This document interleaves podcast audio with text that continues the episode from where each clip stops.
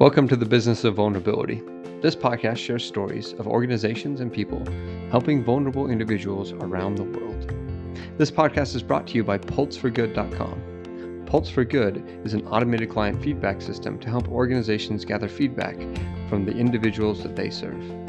For more information, please visit www.pulseforgood.com. Without further ado, the business of vulnerability.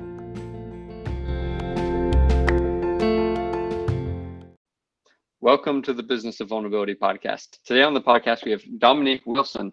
Dominique is a social impact entrepreneur who's uh, done work domestically and abroad to help with social impact. He also is the co founder of RiseKit. Uh, Dominique, why don't we start there? Can you tell us what RiseKit is? Yeah, gladly. You know, RiseKit, we're an online tool that connects people to jobs, non-for-profit resources in one ecosystem. So imagine we have workforce development funders, from foundations to government institutions that are making um, inroads to help people find opportunities. We we do that in one space. So we also allow employers to post jobs on RiseKit as well, and ultimately understanding a person's pathway to employment and, and know the challenges they're facing, so that those organizations can support them, be it health barriers, legal barriers, housing. Um, but yeah, we're economic mobility software that's helping people find opportunities locally. Wow, that's amazing. How did you you start this? You know, I would say um, it hasn't been um, a journey alone. It's been uh, alongside my colleagues, and really at the helm is our, our CEO uh, Matt Strauss. Uh, him and I, we I met him as I was graduating university in 2016, and you know I saw his passion and you know, I'm a really big believer that um, when it comes to a goal and, and things around us, if we have people alongside us that are, are visionaries, that also are, are focused on action, ultimately, you know, we, we get there closer than we were yesterday. And so he he mm. he really put those things forward, and I I believed in him. And him and I, we've been building out Rise RiseKit since today. Wow, that is that is really cool. So how how did you deploy this? Right, you all the resources. How do you get people to know to come to RiseKit and and be able to um, find the things they need there? Yeah, certainly. So I, I give an example in uh, some some lights where we have supported government institutions, also um, foundations. Usually, those are our main um, clients that we work with, where we support them to to the example of an institution as funding on several not-for-profits they ultimately want to know how what type of opportunities those community members are looking for and also how effective those um, workforce development staff members are doing. RiseKit allows all those funders those funders themselves to actually communicate with one another. So those organizational institutions can communicate with one another through RiseKit where they can share their programs right? So that it becomes a more solidified partnership versus silos of shared information. And ultimately, the per- persons that, the, that they're serving, right, are able to um, transition from one institution to another as they elevate in their career pedigree or if they're looking to upskill or if they are looking for social services, right? And, you know, it becomes a network effect. Ultimately, when, um, like, for example, if we work with the Chicago Urban League, right? The Chicago Urban League has several institutional partners that they are affiliated with. Um, and those partners are looking to help people find jobs and and also get placed into opportunities. And ultimately that that's how we grow. And we've been seeing that with our partnership with Department of Family Support Services of the City of Chicago, where their workforce development delegates, it's over 54 of those workforce development delegates, institutions, not for profits throughout the city of Chicago that we're working with. It's a collaborative that we're building so that each each of those institutions can be able to know exactly what what those opportunities the individuals are looking for, but also be able to better support them in their needs as well. Yeah, that's that's awesome. Uh, how how did you get involved with with social impact? Did RiseKit start your involvement with it, or or did you get involved with it and then kind of find RiseKit? You know, so for me personally, I've always been a type of person to give, and I've really been doing that since I was very young in, in grammar school. And for me, I, I learned that because I'm very transparently, I, I was adopted, And for me, I didn't have the easiest journey, and I always knew that when when I received support from someone else, like it it helped me along my journey. And I, mm. while I was in high school, I started cultivating my mindsets around it, and and I actually started creating like community outreach initiatives. And I, I started working with different organizations and really just doing community outreach. And so institutionally overall, as I grew out of my career, I always focused on on initiatives that was at impact at scale, right? And and doing that where there's sustainability. And so I always believed in that and doing that in a way where there's intentionality, but also my own legacy. I'm a big believer that like, the the way that we walk is the way that we're remembered, right? Mm-hmm. And and that's the same thing on like if we if we have a friend that calls us, we know exactly their voice, right? It's not like um, it's a strange. So I'm I'm a big believer that the intent and the things that we put out there in the world it manifests around us, and so um, I've been seeing that in my journey, and that's kind of how I got involved. Is really the grassroots side of it, and ultimately realizing that how can I do that at scale in, in, in a sustainable way. Man, this, is awesome and, and powerful. You know, as you were you were talking, I kind of think I uh, LinkedIn stalked you as we led up to this, and as you know, we're we're connected on LinkedIn and have been for a little while. And I noticed you posted a picture of you with John Lewis, I believe, and had a chance to to meet yeah. him. And it, it, just as you were sharing, it made me wonder of, you know, like you talk about your legacy. Um, do you hope to kind of be in that that position where people want to come up and talk to you about the things that you've done and how you've helped people? In the same way I, that people did with I would be humble for that, but I, I, don't look for that. You know, I'm I'm fine with being in the shadows where someone doesn't mm-hmm. even haven't even heard of me. But ultimately, I, I look at it as is knowing that that impact it has generational return, right? Something that John Lewis, right? He did that, but his, his goal was not to be remembered, right? His goal was to yep. ensure that there was a betterment for those around him, right? And so and so, like for me, that's that's my my own personal intent and how I'm um, want to guide my own ship. And if it happens where people start hearing who I am, I mean, that's I feel like that's natural in that sense. And, and some people have uh, read the book Pay It Forward, saw the movie, um, but it, there's elements of giving selflessly, right? And that's that's my mindset, and um, that's my journey. And I ultimately, um, I, I'm a firm believer that when we encounter someone in our lives, there's a purpose behind that, and we, if until we seek to find that purpose, we it it would never manifest. Mm. And so that that's that's how I want to live, and and really ultimately be remembered that no matter what we can do, we can always do something. Man, that's that's awesome and super commendable. Uh, there there is, um, having interviewed quite a few people in the social impact space and being around it, there are those that do social impact because of the impact, and there's those that do social impact because of the recognition.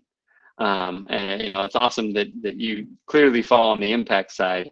Um, which leads me kind of to another question: if if you could talk to yourself, you know, five or six years ago, I mean, maybe longer than that, you know, ten years ago, and you're talking about uh, what you could do to to make an impact or or get into this the space, what advice would you have for yourself?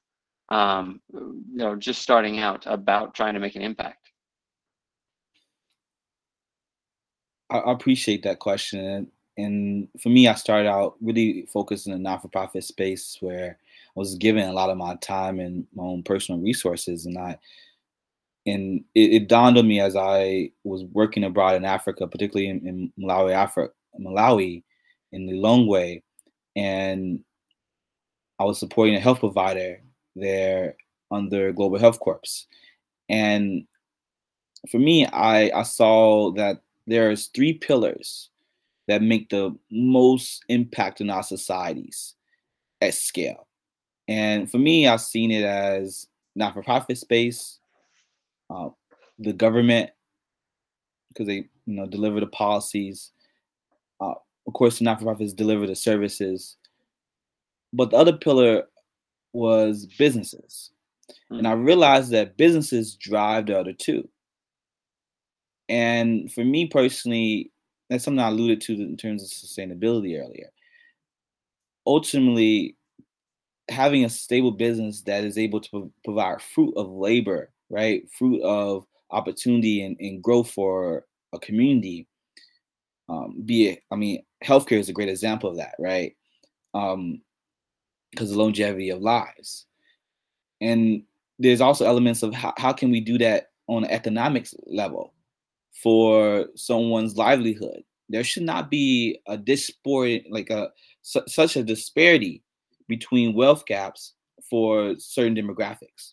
It shouldn't be, especially in the U.S. I find that there's too much opportunity, and I feel like it's important for for us to break that ceiling, break that silo. Um, so I hope that provides some reflection and um, uh, answer to your question. Yeah, you know, it's really interesting thing. I loved that the idea of business driving nonprofit and government and, and a lot of the work that goes in there because it is so true. You know, a lot of the economic prosperity that can drive some of those things come from business. And there's lots of people out there that are starting businesses, but not a ton, although more, not a ton that are trying to start uh, social impact businesses. And so I'm I'm curious as someone that's an entrepreneur in that space, like you're doing it, you're making it work. Um, uh, what are what are kind of the benefits that you see of doing that, and what are some of the drawbacks that maybe somebody should look out for? Sure. Um, I would start with the drawbacks first, and I would say that, that oftentimes when you're sharing a narrative for a social impact business, some people think you're a not-for-profit. So really um, finding a way to distinguish between that and making sure it's clear. Um, and also like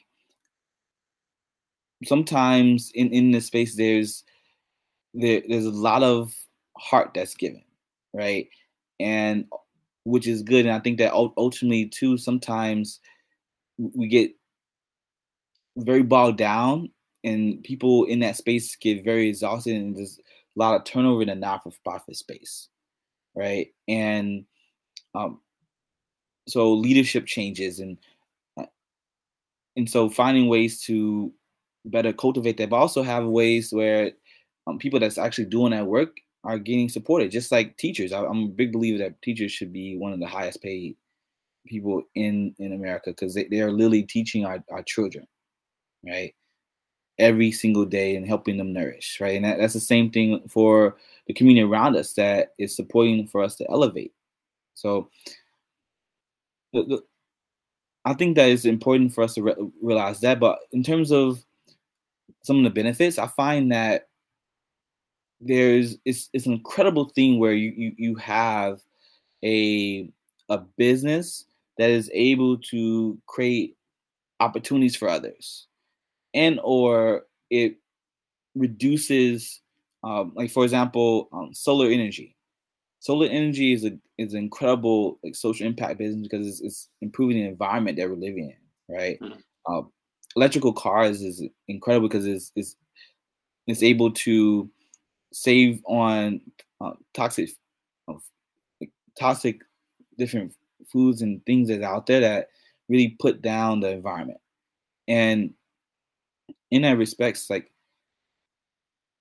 for a social impact business, it allows for individuals to create their own path, and ultimately, um, it, it bears fruit on opportunities around us because it's generating um, not only income, but it's also having a social economic impact for the community around us. Think about, for for example, with our work with Rise Kit, because we were able to, for for example, a community in Englewood, we've identified a list of partners that we have been working with and already have got employers that's in that community. Now those employers are working alongside those not-for-profits in the community, right? And now more of those community members are getting jobs between that just mm. because we're we're creating a piece and realizing that that that that demographic um, maybe some people may not have uh, laptops or um, and they can only like, communicate through their phones right and having a way where someone can actually sign up by just having their their, their phone number and not even having to um, go into a um, application to download it. They can actually just text to the phone to actually receive a resource that's local in that community. And so really simplifying it for for folks along the journey. I mean, like there, there's a lot of benefits to social impact companies and and ultimately like there's many examples that's been able to uh, really create uh, in- incredible opportunities around us. Awesome. Well, running short on time, this went super fast, but um, I got two last questions. So, first, um, if, if someone's interested in RiseKit, right? Someone's listening and thinks like, oh, we could use that in our community. What's the best way for them to get a hold of you? Yep. Um, you know, I would say the best way to reach us is um, either reaching out to me directly. My email is dwilson at risekit.co. That's dot .co. Um, you know, I'm glad to have a conversation and also, you know, I'll, I'll give you my direct number 312 500 4885. You know, ultimately, we we at RiseKit, our building, um, we have grown not only in Chicago, but we also are in, in Memphis and have um, work that we expand into in Texas. And really, there's several partners that are nationwide that we're starting to expand into as well. And uh, we help activate communities and really excited for um, elevating opportunities around us and them. It's awesome. I hope people reach out. And the the last question I have for you um, might be a little bit of a hard one, so I apologize beforehand. But uh, being a, a, social impact entrepreneur is not for the faint of heart, right? I, I, think being an entrepreneur in general isn't for the faint of heart. So I'm curious what maybe advice or encouragement you may have for people that are trying to do this but but might be struggling. There are a couple things I would say is one, be okay to not know everything. I think oftentimes people like to not do something because they feel as if they're not as informed. That's okay. But do something about it. What I mean by that is really find out people find out and do research and ask someone that's done it before. And don't be don't be hesitant if that door closes if if that person says no because i've seen so many times where that's happened and then because you stay persistent that person remembers remembers you or you find someone else that will say yes like when it comes to was it's really important to be resilient uh, because going going after a goal it it may it may seem hard but there's so many people that has has been able to accomplish so much more in life and imagine one, one thing that I'm a big believer on is we we get closer to a goal when we take steps towards it. And imagine if you put in effort every day towards a goal. Imagine where you did that and where you will be a year from now because of you did one one thing every day towards it. You will get closer than you were yesterday right? But imagine you not doing anything at all. How close will you get? Mm. And so I'm a big believer that effort is the first step. And then from there, everything else will come in come into the right motions and, and, and the right puzzles.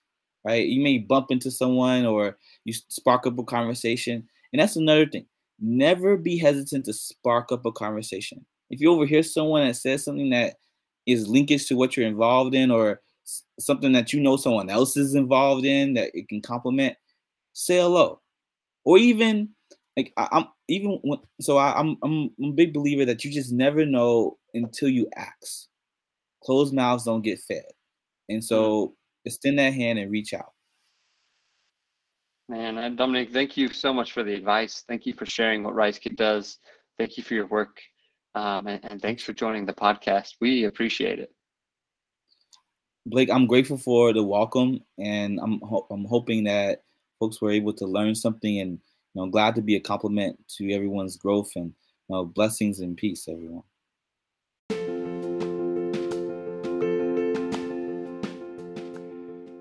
Thank you for listening to The Business of Vulnerability. In the midst of the pandemic in the year 2020, it was hard to imagine that we'd be able to start a podcast that talked about the courage and compassion of those serving vulnerable individuals and, and have it be something that people are willing to listen to, uh, not just once, but multiple times. Uh, more than 50 episodes later, we're still sharing these stories and the abundant goodness that is in this world. We're grateful for our listeners, for those that have appeared on the podcast, and for those that will appear in the future. The business of vulnerability is important because it's not an individual's or even an organization's business. It's the business of all of us to help those who are in, vulnerable be able to overcome whatever problems they are having. And I encourage you to take time today to think about who you can help and who you can uplift and support. Uh, whether that is somebody down the street that's experiencing homelessness, whether that's the refugee in your neighborhood, whether that's a family member. Whoever it is, your hands, your thoughts, your actions, your words can help them through this difficult time. For more wonderful es- episodes, more awesome insights, more examples of courage, compassion, and understanding, please visit www.pulseforgood.com and check out our blog and the podcast. Or easily uh, view other episodes of this podcast on iTunes or Spotify or however else you get your podcasts. Thank you again for listening to the Business of Vulnerability.